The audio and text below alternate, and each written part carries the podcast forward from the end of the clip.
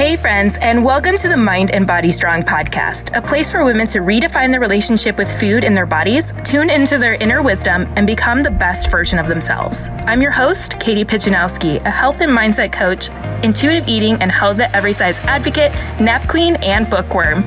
Join me each week for empowering conversations, stories, and actual steps to help you master your mindset and drop the obsession around food and your body so you can love the skin you're in. I can't wait to guide you towards unlocking your highest potential.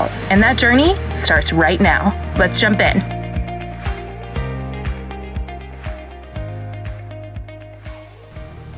Good morning, my friends. How are you doing today? I hope you are having a fantastic day so far. I'm recording this bright and early in the morning. I feel like I do most of my productive things in the morning. So here I am recording this podcast for you. And today I really wanted to talk to you about my experience running my second half marathon. So I've run two half marathons in my life so far. And just about a week ago, I ran my second one in Indianapolis with a couple of friends. We flew there from Dallas. Well, a couple of us. One of my friends lived in Kentucky, one of them in Wisconsin. We all met in Indianapolis to run this race, which was super cool. It was really cold, but we powered through. And for me, this second half marathon was a lot more than just a race. It was overcoming this mindset block that I had put up from my last half marathon because of just the mental state that I was in. And I'm gonna walk you through just some differences between my first half marathon and the mindset behind it because I finished both races, right? So the action of finishing both races was completed both times. What I really want to focus on is the intentions and the mindsets behind the race for marath- or half marathon 1 versus half marathon 2. So when I ran my first half marathon, it was March of 2018. And at that time, I was following a very restrictive diet and exercise plan. So I was planning all of my meals, eating every two hours. Um, I was eating a lot of food, but it was foods that were off a specific list. It wasn't very satisfying all the time. I was always full and like nourished, but I was missing that satisfaction factor. On the exercise side, I was working out at least an hour a day. I was following an at home workout program and lifting really heavy weights, doing all kinds of crazy exercises. And I would even sometimes work out at my boot camps. I used to teach outdoor boot camp for Camp Gladiator. And I would even work out there sometimes, even if I had already worked out that day, plus all of my run training to prepare for my first half marathon. So I almost never gave myself a day off. I was working out seven days a week, sometimes two hours a day. And it was a lot. And looking back, the week before, leading into my first half marathon, I remember my friend Jen, who has run now 13 half marathons, told me, You need to take off this week. You need to not do anything to prepare for this half marathon. And at the time, I was like, oh no, you know, I know what I'm doing. I'm a personal trainer. And I kind of let my ego get in the way. And I worked out every single day. I took it easier on the leg days, obviously, because I was going to be running 13.1 miles, but I still worked out every single day because I had this mindset that I can't fall behind the, the rest of the group. I am going to be a failure if I don't do this. And I had all of these conversations in my head about what I should be doing. However, because I did that, I even though I had trained so much for this half marathon, that first half marathon was brutal because I I didn't give myself a break. And I did really well. Looking back, I did really well for what I had put myself through. But the conversation going on in my head during that race was you should be able to do better. Why can't you keep running? I wish my hip didn't hurt. Like, oh my gosh, when is this going to be over? And all this pressure on me and thinking that I should have done better or I should have done less training, more training, whatever it was, my mind was just going crazy. And that was really detrimental for me. And because of all the overtraining leading up to that first half marathon, I actually have had um, acquired a hip injury. It almost felt like I was running after that point with a board strapped to my right side. It felt like my IT bands and all of those muscles along the side of my leg were so tight, and it was definitely partly because of my overtraining, and secondly, because of the mindsets I was holding about all these shoulds and must, and just creating all these really unrealistic expectations for myself around exercise and just health in general. And looking back, that was a reason why I was so scared to do another half marathon because I had all of these really disordered thoughts around exercise and food at that point. And to me, running another one felt like I would almost bring myself back to that point, and I really wasn't a place I ever wanted to revisit. I even had signed up for another half marathon before this one I did in Indianapolis. And almost purposely didn't train for it because I was scared. And I actually opted down to do the 5K, which I'm fine with, and I don't regret that. But after that point, that was like the turning point of I have to do this second half marathon. I have to. I'd already signed up at that point, I already knew I was going. And that was the moment I really shifted my mindset. I said, I need to do this. It doesn't matter what it looks like. I'm going to finish and I'm going to listen to my body and protect it. And so, this second time going into this second half marathon in Indianapolis, my mindset was completely different.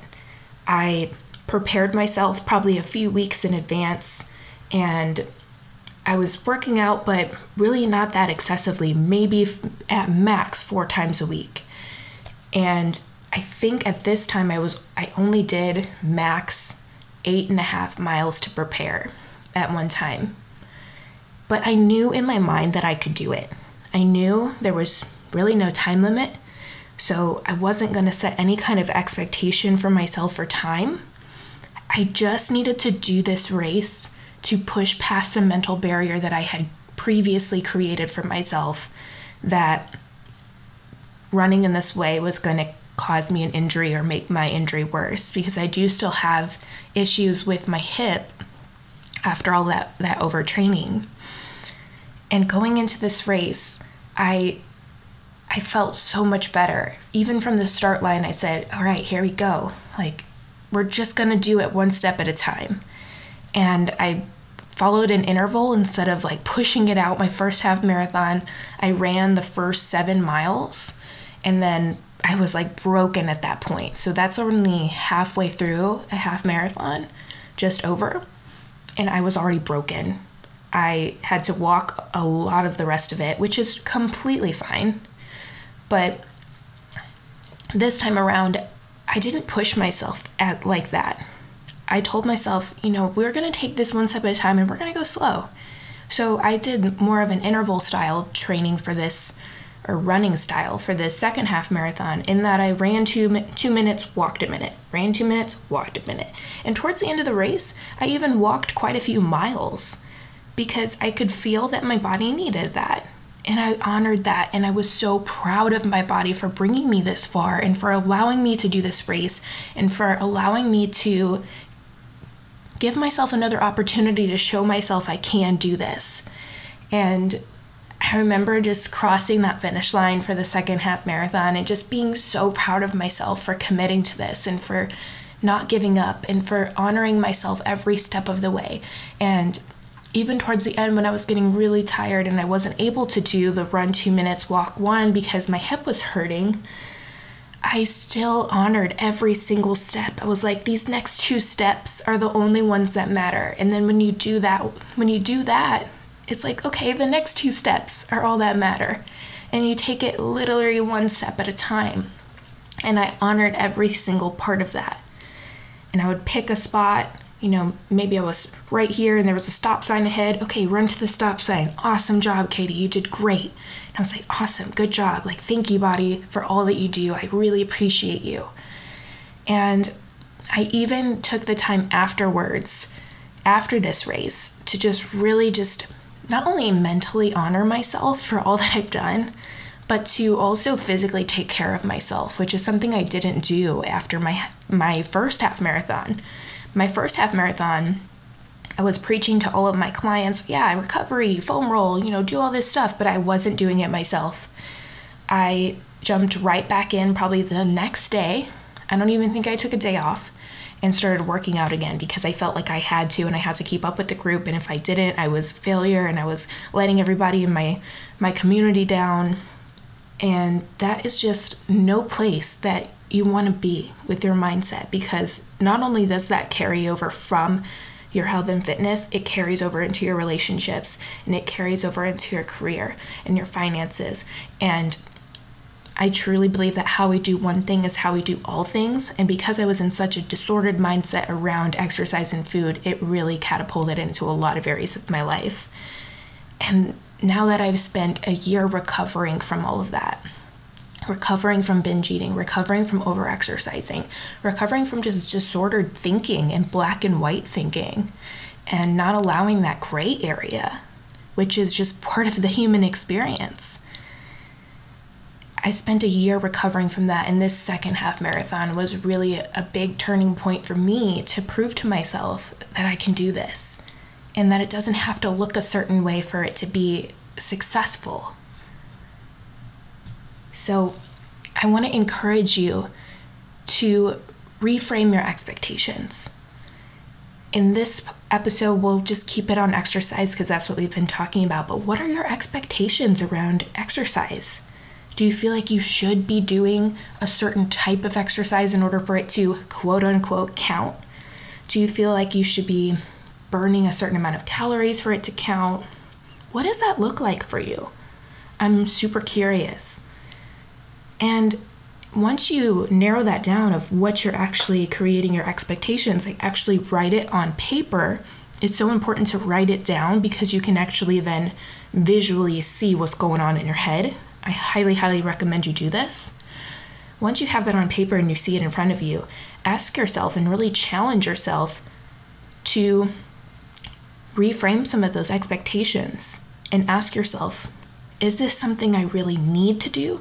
Why am I doing this? What is the intention behind this? Because my intentions behind the over exercising was that I felt like I should always be losing weight because if I wasn't this spitting image of health, that no one would trust my advice. And so I felt like I had to constantly be fighting for this certain weight, except for my body didn't want to be there and it was trying to protect me. And it was trying to tell me in so many ways by giving me an injury, by making me sick when I wasn't resting. It was trying to tell me to slow the F down. And now that I've taken so much time to really tune into my inner wisdom and understand what my body needs, for example, this week, I had intentions on working out every day because I'm training for a full marathon now at Disney World. And the last two days, I didn't do anything because I was mentally, emotionally exhausted. And I said, Body, I'm listening to you it actually took me a while. I had to call I had to call my boyfriend. I had to talk it out with some friends, but I finally realized, okay, this is what my body is telling me I need to do, and I've made a commitment to honor that. And I'm not going to feel bad about it. I'm going to just thank God in the universe, whatever you believe in, for this moment. Thank you for this opportunity to work through this and allow myself to let go to allow myself to let go of resistance. And I've really come to this place now in my journey where I honor all of the struggles and the challenges. And I really ask myself, what is the opportunity here? And you know what? Sometimes it's really hard when you're in that moment and you feel like poop and you just want to quit and you want to cry. It's hard to see those things. And that's why we have to allow ourselves to feel all those emotions, to express those emotions so that we can then reframe and find the gratitude and find the opportunity to be able to grow. And that's really what this is all about for me. That's what this running thing is about for me. It's just about pushing mental barriers and allowing myself to grow because I can translate those experiences that I have with running and just physical exercise to my life. When I'm experiencing issues with my business or struggles, I can look back and say, you know what, I did that really hard thing that one time. I can do this other hard thing now. And translating that over and and also just setting more realistic expectations. That when I go out there and I do my best, that is enough. That when I cross the finish line, no matter what that time says, that I am enough. And that I'm worthy. And that just that I'm worth it. And I want you all to know that too about yourselves. It doesn't have to be this big monumental movement every single day that you work out 30 minutes every single day or an hour or whatever, or eat perfectly every single day. That's not what it's about. It's just about honoring yourself and learning every step of the way and allowing those negative things to pop up because they're opportunities for us to grow. And so we don't want to push them away. We want to welcome them in and learn from them and sit with those emotions. And that's where we can really experience true growth, my friends. So I hope that you got something from this. Definitely share any comments, questions in the comments of my podcast. I truly love when you guys share all of your stories because I want to learn more about you guys. I want to hear where you're at in your health and fitness and mindset journeys. Where can I help? I'd love to hear in the comments below. Okay, you guys, have a fantastic Friday. Have a great day. Thank weekend. you so much for listening into the Mind and Body Strong podcast. You are what makes this movement and message possible. Before you go, could you do me a favor and leave me a review on iTunes? This is how the podcast can be discovered by more people and impact even more lives. And don't forget to tag me in your Instagram stories at Katie Pijanowski so I can see what you're listening into. I love you all so much, and I'll catch you again on next week's episode.